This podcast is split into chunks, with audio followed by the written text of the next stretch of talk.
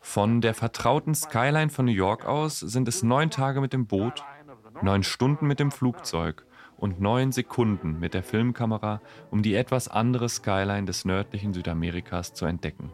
Our Neighbors Down the Road, das ist eine Produktion aus dem Jahre 1942. Also es ist ein Zeitraum, in dem sehr viele, nehmen wir es mal Propagandafilme von US-amerikanischer Seite gedreht werden, die Lateinamerika zum Inhalt haben.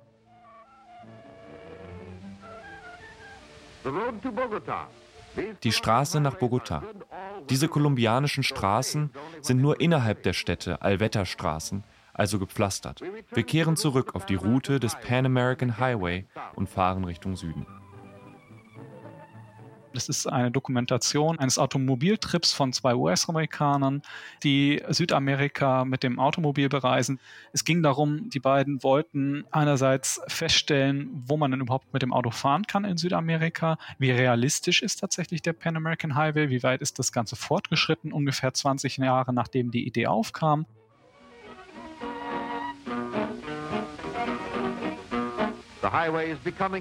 Die Autobahn wird zu einer wirtschaftlichen Lebensader für Hunderte von Gemeinden, die ihre Waren entlang der Straße in den Süden auf die Märkte bringen können. Wir stoßen immer wieder auf interessante Aspekte des indigenen Lebens, wie zum Beispiel diese fleißigen Frauen. Und wenn man jetzt das Reisetagebuch liest, was es auch gibt, da kommt dann schon eher deutlich durch, dass die Reise sehr schwierig war und dass man über Schotterpisten musste und dass man nicht überall fahren konnte und dass man teilweise auch verzweifelt ist und festgestellt hat, eigentlich gibt es den Pan American Highway so nicht, wie er auf dem Papier steht.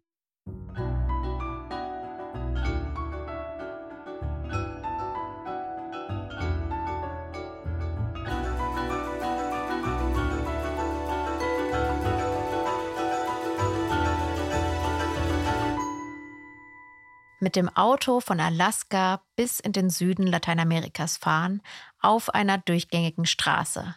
Das war der Traum, der mit dem Pan American Highway verbunden war. Die Idee dahinter, also Nord- und Südamerika stärker miteinander zu verbinden und Mobilität zwischen den Ländern zu vereinfachen, die entstand schon im 19. Jahrhundert mit dem Panamerikanismus. Da gab es noch keine Autos, dafür aber die Eisenbahn. Nur sieben Tage sollte es auf der Schiene dauern, um die über 8000 Kilometer zwischen New York und Rio de Janeiro zurückzulegen, durch Gebirge, Urwälder, vorbei an Seen und durch die großen Metropolen der Zeit. 1942, als der Film Our Neighbors Down the Road veröffentlicht wurde, aus dem wir gerade einen Ausschnitt gehört haben, da gab es sogar noch eine andere, noch viel schnellere Möglichkeit, diese Strecke zu überwinden, nämlich mit dem Flugzeug.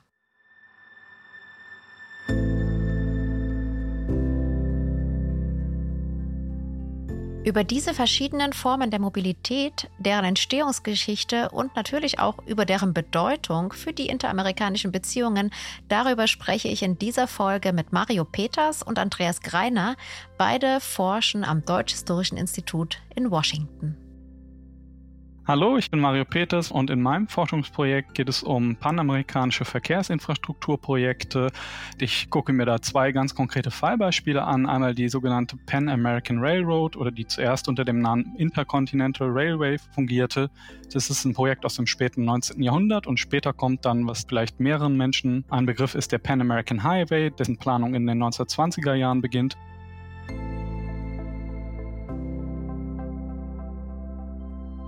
Mein Name ist Andreas Greiner. Ich beschäftige mich in meinem Projekt mit der Entstehung der zivilen Luftfahrt in der Zwischenkriegszeit. Das sind grob die 1920er bis 1940er Jahre. Und in dieser Zeit machten sich Airlines, die man heute noch kennt, wie KLM aus den Niederlanden oder Air France aus Frankreich, die machten sich daran, interkontinentale Flugnetzwerke zu etablieren, vor allem mit der Idee, die europäischen Mutterländer mit den Kolonien in Übersee zu verbinden. Und neben den großen europäischen Fluggesellschaften etablierte sich in dieser Zeit auch Pan American Airwaves als US-Fluggesellschaft. Also die Airline wird 1927 gegründet und hat die ersten Flugziele in der Karibik, in Mittelamerika, in Nordamerika, Mexiko und expandiert aber wirklich sehr schnell. Zuerst eben nach Süden über den Kontinent, nach Rio de Janeiro nach Argentinien. Das sind alles Verbindungen, die in den frühen 30er Jahren etabliert werden. Man muss es sich einmal vor Augen führen. Den ersten Flug mit einem Motorflugzeug machte der US-Amerikaner Orville Wright im Dezember 1903. Er war ganze zwölf Sekunden in der Luft. Gemeinsam mit seinem Bruder Wilbur hatte er die Technologie entwickelt und in den folgenden Jahren bauten sie immer bessere Flugapparate. Nur ein paar Jahrzehnte später gab es dann schon Flugzeuge, die mehrere tausend Kilometer zurücklegen konnten. Wie das am Beispiel der Verbindung zwischen den USA und Lateinamerika ganz praktisch aussah, das werden wir im Laufe der Folge noch besprechen. Erst einmal gehen wir in der Geschichte wieder ein Stück zurück, nämlich in das 19. Jahrhundert. Da waren Flugzeuge höchstens eine utopische Idee, aber ein anderes Fortbewegungsmittel scheint sich wunderbar zu eignen, um die Idee eines miteinander vernetzten amerikanischen Kontinents zu realisieren. Und dazu forscht Mario Peters. Und eine seiner Quellen ist der Autor und Diplomat Hinton Rowan Helper, der Ende des 19. Jahrhunderts eine Idee hat. Zu verschiedenen Jahreszeiten werden zahllose Menschen für ihre Ferien oder aus beruflichen Gründen in den Süden reisen, und zu anderen Zeiten werden Menschen in den Norden reisen ein ununterbrochener Ansturm von Handel und Reisen in beide Richtungen, der das ganze Jahr hindurch Tag und Nacht in Anspruch nimmt. Im Jahr 1879 beschreibt der US-amerikanische Autor und Diplomat Hinton Rowan Helper seine Vision für eine fast 13.000 Kilometer lange Bahnlinie von Alaska bis nach Feuerland, die Intercontinental Railway, die Interkontinentalbahn. Der Bau der längsten, teuersten kostspieligsten und besten Eisenbahn, die je erdacht wurde. Nach dem Bürgerkrieg in den USA versucht man in Lateinamerika neue Märkte zu erschließen. Für den man glaubt, man hat einen Überschuss im eigenen Land, den man loswerden müsste, um die ökonomische Krise zu lösen. Und dann kommt eben diese Idee auf, die Eisenbahn zu bauen, was übrigens interessanterweise auch damit zusammenhängt, eigene Reiseerfahrungen, wie kommt man zu der Zeit aus den USA nach Argentinien oder nach Brasilien, geht nur per Schiff, ist extrem schwierig, dauert drei bis vier Monate. Das ginge doch viel schneller und viel komfortabler, wenn man eine Eisenbahn bauen würde. Und das ist nicht sehr verwunderlich, dass diese Überzeugung besteht. Ne? Also was immer ganz, ganz, ganz prominent ist zu dieser Zeit, ist, man muss die Post schneller hin und her kriegen, ne? Informationen schneller hin und her kriegen. Naja, und dann kommt dieses Narrativ rein, auch bei Hinton Helper, man könnte das bauen und man könnte innerhalb von sieben bis zehn Tagen mit der Eisenbahn von New York nach Rio de Janeiro oder nach Buenos Aires fahren. Die Eisenbahn ist ein Mittel und Zweck der Pflege freundschaftlicher und engerer Beziehungen mit den Lateinamerikanern man kann schon sagen, dass es ein Interesse an Lateinamerika gibt, das so in dem Rahmen oder in dem Ausmaß vorher nicht da gewesen ist. Und dann ist es vor allen Dingen das ökonomische Interesse, Märkte zu erschließen. Es geht darum, politischer Einfluss auszubauen. Ne? Man stört sich daran, dass die Europäer, vor allen Dingen die Briten in Südamerika so dominant sind. Aber es gibt, glaube ich, schon Leute, die an diese Völkerverständigung glauben und da auch ein Interesse daran haben, das zu fördern. Die Beziehungen zwischen den USA und Lateinamerika waren im 19. Jahrhundert nämlich alles andere als spannungsfrei. Die Vereinigten Staaten versuchten immer wieder Einfluss auf Lateinamerika zu nehmen, besonders auch auf die unmittelbaren Nachbarstaaten. 1846 griff die USA unter Präsident James K. Polk Mexiko an und nahm fast die Hälfte des mexikanischen Territoriums ein und nach dem Bürgerkrieg in den 1860er Jahren und dem Aufstieg zur Industriemacht versuchte die USA, den Einfluss auf Lateinamerika immer weiter auszubauen.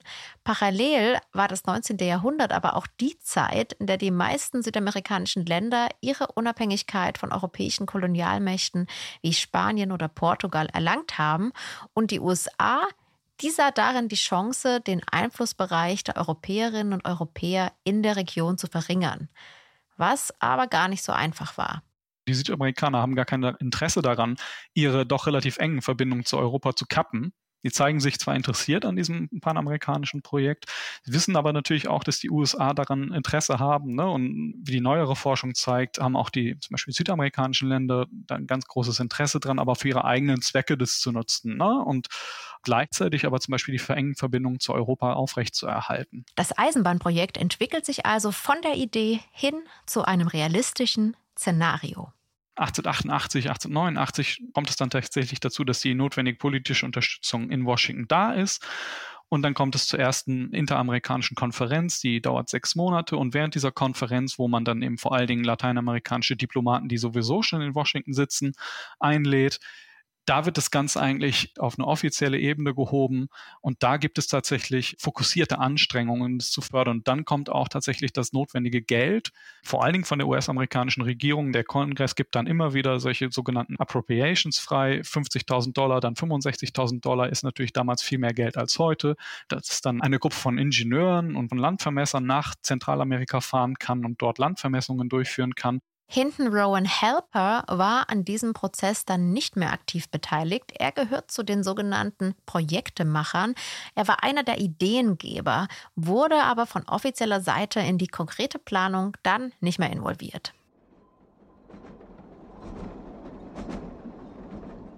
Ein paar Jahre später, 1906, veröffentlicht die politische Monatsschrift Scribner's Magazine aus den USA auf dem Titel ein Poster mit einer Eisenbahn, die mit ziemlich viel Dampf auf ziemlich wackeliger Strecke ein Gebirge umfährt. Dieses Titelbild ist auch unser Podcast-Coverbild, also wenn ihr euch das mal anschauen wollt. Außerdem haben wir auch einen Link zu dem Bild in Großauflösung in die Shownotes gepackt. Das Magazin jedenfalls richtet sich vor allem an junge LeserInnen und das Titelbild ist untertitelt mit The First of the Series on the Railways of the Future die Eisenbahn der Zukunft. Das klingt nach einer Erfolgsgeschichte, war es aber nicht. Als Theodore Roosevelt 1901 Präsident der USA wird, verlor das Eisenbahnprojekt immer mehr an politischer Kraft. Weil er eigentlich eher an einem Panama-Kanal interessiert ist als an der panamerikanischen Eisenbahn. Eisenbahnstrecken in den verschiedenen Ländern, in Lateinamerika und auch in den USA, die gab es natürlich, aber die Idee einer miteinander vernetzten Strecke von Nord nach Süd, von Alaska bis Feuerland, hat im frühen 20. Jahrhundert nach und nach an Unterstützung verloren.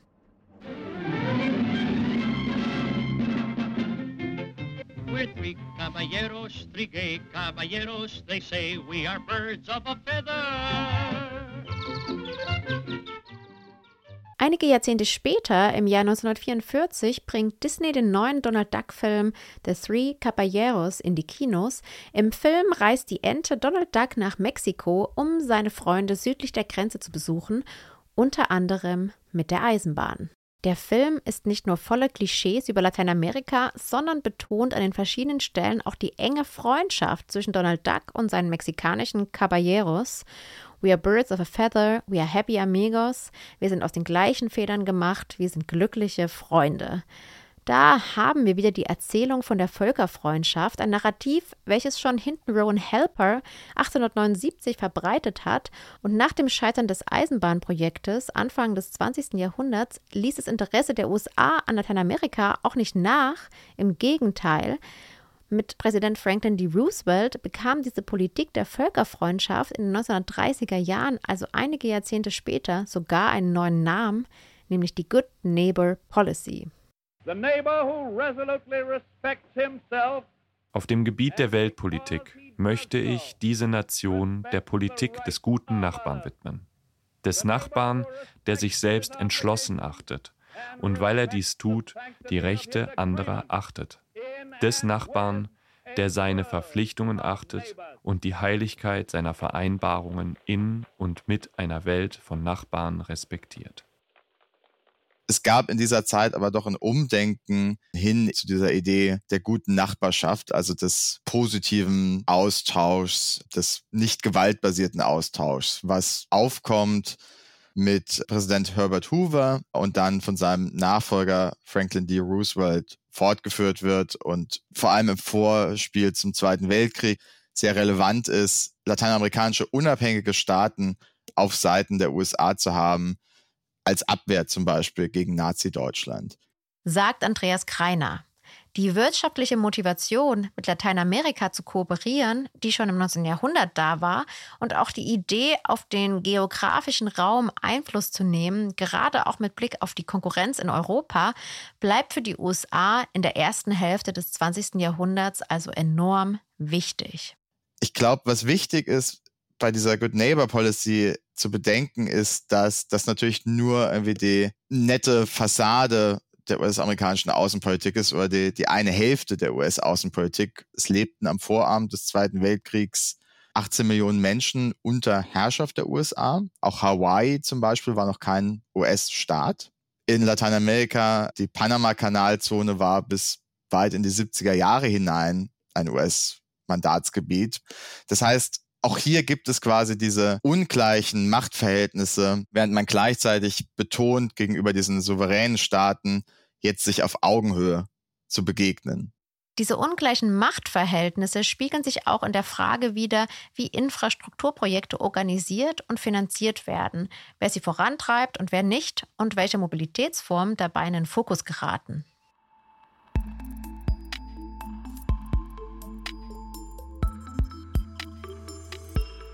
Nach dem Scheitern der Eisenbahnlinie hörte die Planung hin zu einer stärkeren Vernetzung aber nicht auf. Im Gegenteil, auf den panamerikanischen Kongressen zum Beispiel trafen sich auf offizieller Ebene Diplomaten und zum Beispiel auch Wirtschaftsvertreter, um sich auszutauschen und neue Projekte zu planen. Es gründeten sich gerade auch Anfang des 20. Jahrhunderts panamerikanische Verbände in den verschiedenen Fachgebieten, zum Beispiel der Medizin oder der Rechtswissenschaft. Und auch die Frauenbewegung der 1920er Jahre hat sich auf panamerikanischer Ebene organisiert. Es gibt also schon längst grenzüberschreitende Kooperationen jenseits der rein politischen Ebene, als dann vor allem in der Zwischenkriegszeit zwei neue Mobilitätsformen immer mehr an Bedeutung gewinnen, nämlich die Automobilität und der Flugverkehr.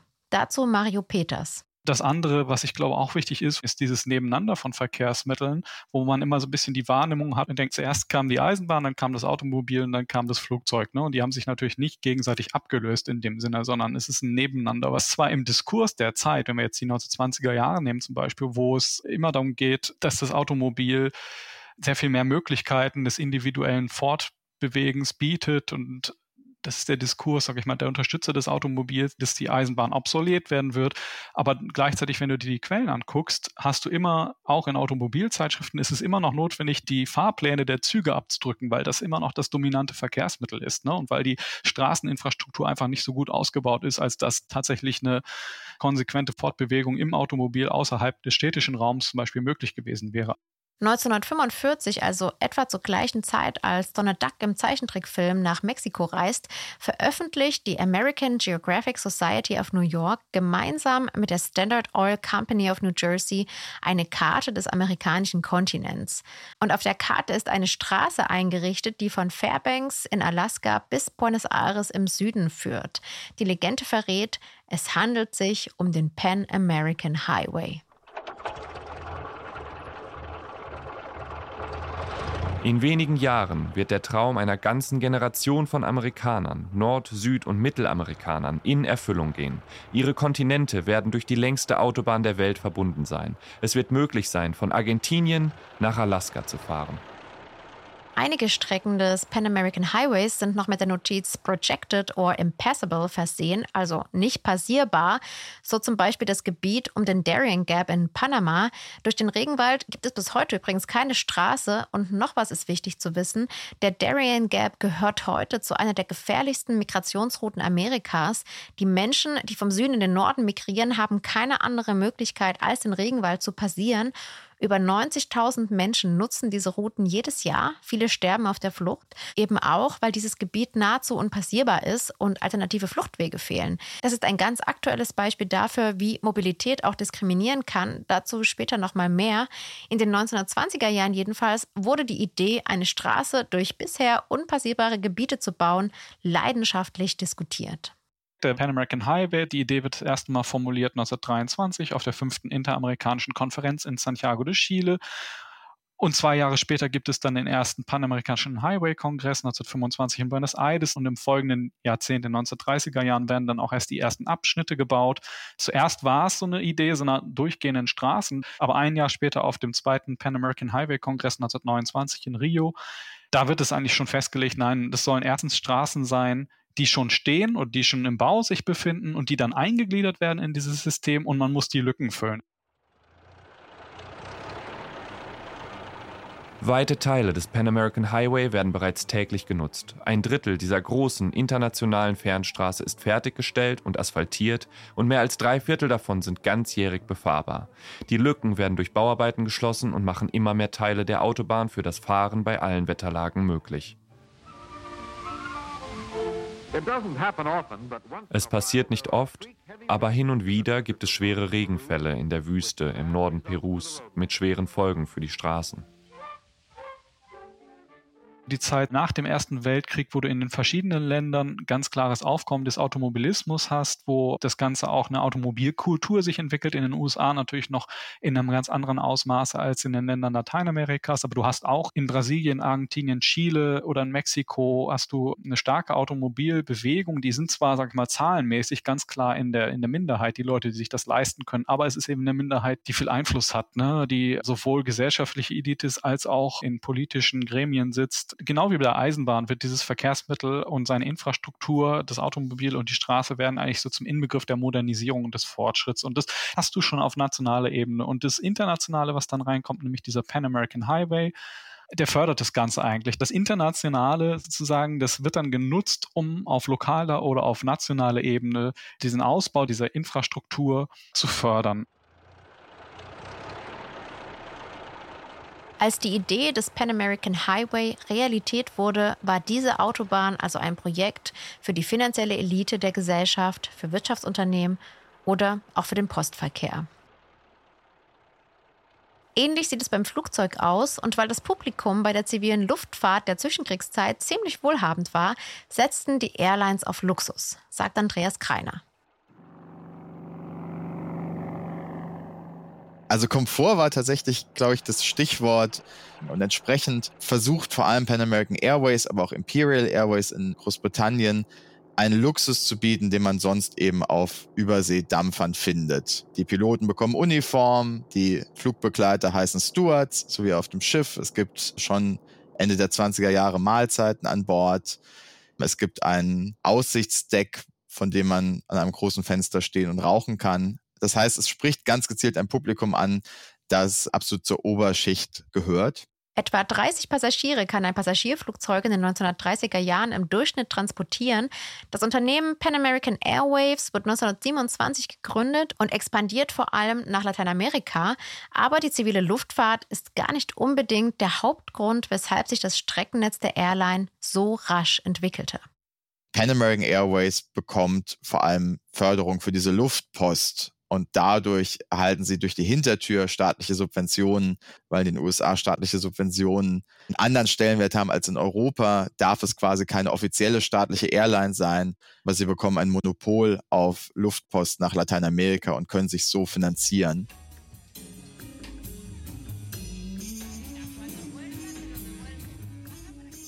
Täglich befördern die riesigen Flugzeuge industrielle, militärische und diplomatische Boten auf wichtigen Missionen. Sie befördern stetig Geschäfts- und Urlaubsreisende, Post, Material und Waren in beide Richtungen. Fast 200 Städte in den 20 lateinamerikanischen Republiken werden von ihnen angeflogen und bringen die Menschen dort in engeren, freundschaftlicheren und gewinnbringenden Kontakt miteinander und mit den USA. Diese Zahlen stehen 1941 auf einem Werbeplakat von Pan American Airwaves. Wenn wir uns nochmal vor Augen halten, dass es die Flugzeugtechnik zu dieser Zeit noch nicht mal 40 Jahre gibt, muss man einfach sagen, die Luftfahrt hat sich rasant entwickelt. Wie konnte es sein, dass so viel Geld in diesen Mobilitätssektor investiert wurde, gerade auch von Seiten der USA? Bei Pan American Airways ist es wichtig, zu sehen, in welchem Kontext sie entstanden sind. Zum einen diese Good Neighbor Policy, zum anderen aber auch konkret, welche anderen Airlines gab es zu dieser Zeit. Und zentral für die Gründung von Pan American Airways ist eine kolumbianische Fluggesellschaft namens SCATA, die von deutschen Auswanderern und Deutsch-Kolumbianern 1919 schon gegründet wurde. Und die haben aus US-amerikanischer Perspektive immer diesen Anschein, eben eine deutsche Airline zu sein. Und kommen irgendwann auf die Idee, auch Flüge in die Panama-Kanalzone anbieten zu wollen. Und dann kriegt man in Washington im Außenministerium, auch im Kriegsministerium Angst, dass eben diese besonders schutzwürdige, militärisch besonders wichtige Panama-Kanal vielleicht von deutscher Seite potenziell bedroht werden könnte. in dem deutsche Flugzeuge da landen.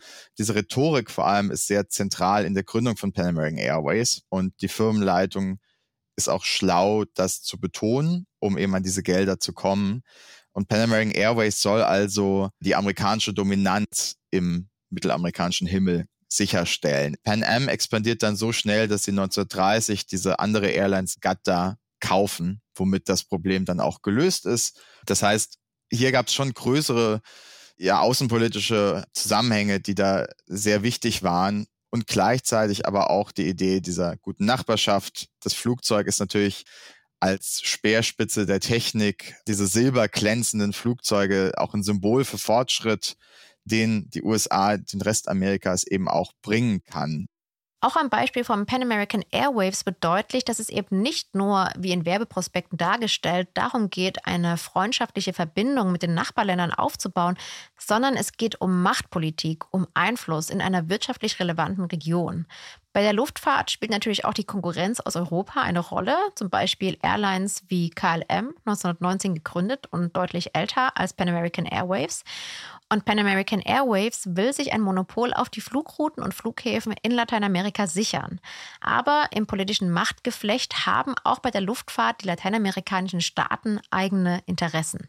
Pan American Airways baut natürlich diese interkontinentale Verbindung, aber daran schließen sich dann ganz oft lokale Netzwerke an, die von Subunternehmen oder auch von eigenständigen Unternehmen betrieben werden und die dann etwa das Amazonasgebiet mit den Metropolen an der Küste in Verbindung setzen in Brasilien. Auch in Kolumbien gibt es quasi ein Hochland, das mit der Küste durch das Flugzeug viel besser in Verbindung gesetzt werden kann, als das vorher der Fall war. Das heißt, diese Verbindungen sind sehr im Interesse dieser Staaten. Und Brasilien zum Beispiel, Argentinien genauso, pocht etwa gleichzeitig darauf, dass die Piloten brasilianisch sind, die mit Pan American Airways, die mit Lufthansa, die mit Air France fliegen, dass dort brasilianische Piloten ausgebildet werden und eben auch in diesen Flugzeugen mitfliegen. Das heißt, diese Staaten wissen durchaus, dass sie nicht irgendwie alles bereitstellen müssen ohne Gegenleistung, sondern sind ihrerseits an so einem versprochenen Modernisierungsschub interessiert und sehr darauf bedacht, diese Fluglinien zu bekommen und wiederum ihrerseits Nutzen daraus zu ziehen.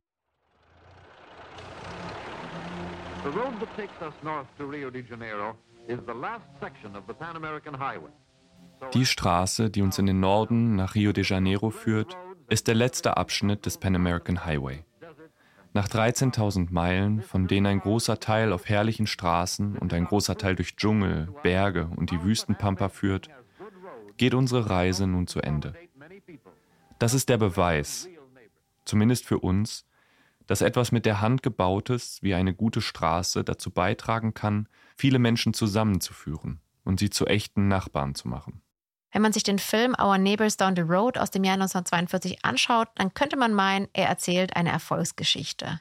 Genauso wie die Erfolgsgeschichte der anderen Mobilitätsformen. Also erst die Eisenbahn, dann das Auto und nicht zuletzt auch das Flugzeug haben es scheinbar geschafft, neue Gebiete zu erschließen, die Menschen in Süd- und Nordamerika miteinander zu verbinden, den Kontinent zu modernisieren aber die Mobilitätsgeschichte generell als Erfolgsgeschichte zu deuten, ist etwas, was in der populären Wahrnehmung oft diskutiert wird, aber die Geschichtswissenschaft, die sieht das ziemlich kritisch. Es gab eben sehr lange den Trend, sich auf diese Verkehrsmittel als Technik zu fokussieren. Das ist zum Glück schon lange nicht mehr so. Also, dass man sich nur dafür interessiert, was für einen Motor hat ein Flugzeug oder was für einen Tank hat eine Eisenbahn oder wie viel Pferdestärken hat die. Das ist, würde ich sagen, absolut nicht mehr die Regel, nur darauf zu schauen, sondern wir blicken sehr stark auf Kulturgeschichte, sozialgeschichtliche Aspekte. Aber ich würde schon sagen, dass jetzt jenseits der Wissenschaft das Grundverständnis ist, dass es ja einen Entwicklungsprozess gibt der Globalisierung, der die Menschen immer mehr verbindet und die Erde schrumpft quasi. Und man muss aber überlegen, für wen schrumpft sie und sie schrumpft nicht für alle.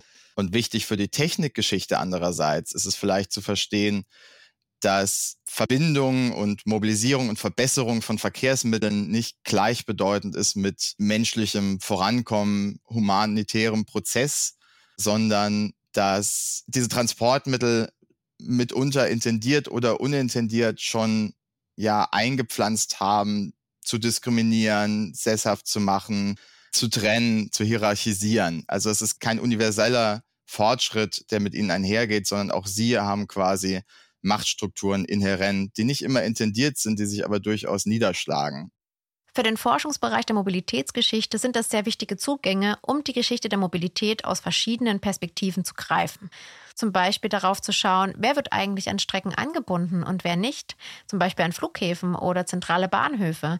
Wer hat einen Zugang zu zentralen Autobahnen und wer nicht? Wie ist der öffentliche Nahverkehr finanziert und organisiert? Und natürlich auch, welche politischen und wirtschaftlichen Ziele und Intentionen stehen hinter den einzelnen Mobilitätsprojekten. Das sind Fragen, die sich nicht nur in der Geschichte stellen, sondern bis in das Heute wir sehen hier im Fall von Lateinamerika, glaube ich, sehr deutlich, dass es eben auch einhergeht mit politischen Konjunkturen. Und das Flugzeug ist eine Sache, die eigentlich immer gefördert wurde. Und das liegt natürlich daran, dass es eine bestimmte Zahl an Reisenden eben bedient und dass es eine Mobilitätsform, die erwünscht ist. Also in die USA zu fliegen können nur bestimmte Leute, weil das Aussortieren schon viel früher stattfindet. Und diese Mobilitätsform ist daher leicht quasi zu steuern und zu kontrollieren. Und ich würde sagen, das ist einer der Gründe, warum Luftfahrt ja ein Wachstumsprozess unterworfen ist, weil es eben keine oder ganz, ganz wenig unerwünschte Migration nur noch bringt, sondern es bringt Geschäftsreisende, es bringt Touristen, es verbindet natürlich Diasporas, aber es bringt kaum illegale Migration, es bringt kaum Arbeitsmigration oder Niedriglohnsektor Arbeitsmigration mit sich. Das heißt, das ist etwas, was gefühlt an einer Grenze kontrolliert werden kann und insofern eine Mobilitätsform ist, die es seitens von Regierungen quasi zu fördern gilt, während andere Mobilitätsformen die Straße, auf der jeder fahren kann, es nicht können. Um nochmal auf die Migrationsroute durch den Darien Gap in Panama zu kommen, für die Menschen, die sich auf diesen gefährlichen Weg machen, gibt es keine Möglichkeit, mit dem Flugzeug oder mit dem Schiff in den Norden des Kontinents zu kommen. Seien es Visabestimmungen, die das verhindern, Migrationsgesetze oder auch die finanziellen Mittel, die dafür notwendig sind. Ihr seht also, die Geschichte der Mobilität hat viele Facetten und kann helfen, Fragen und Problemstellungen, mit denen wir heute konfrontiert sind, besser zu verstehen.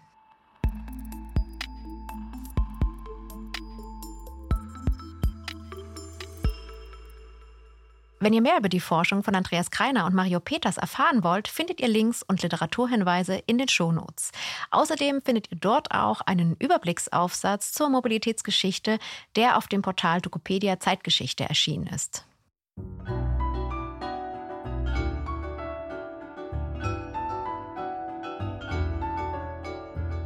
Ich bin Janine Funke. Das war eine weitere Folge des Podcasts Wissen in Grenzen der Max Weber Stiftung.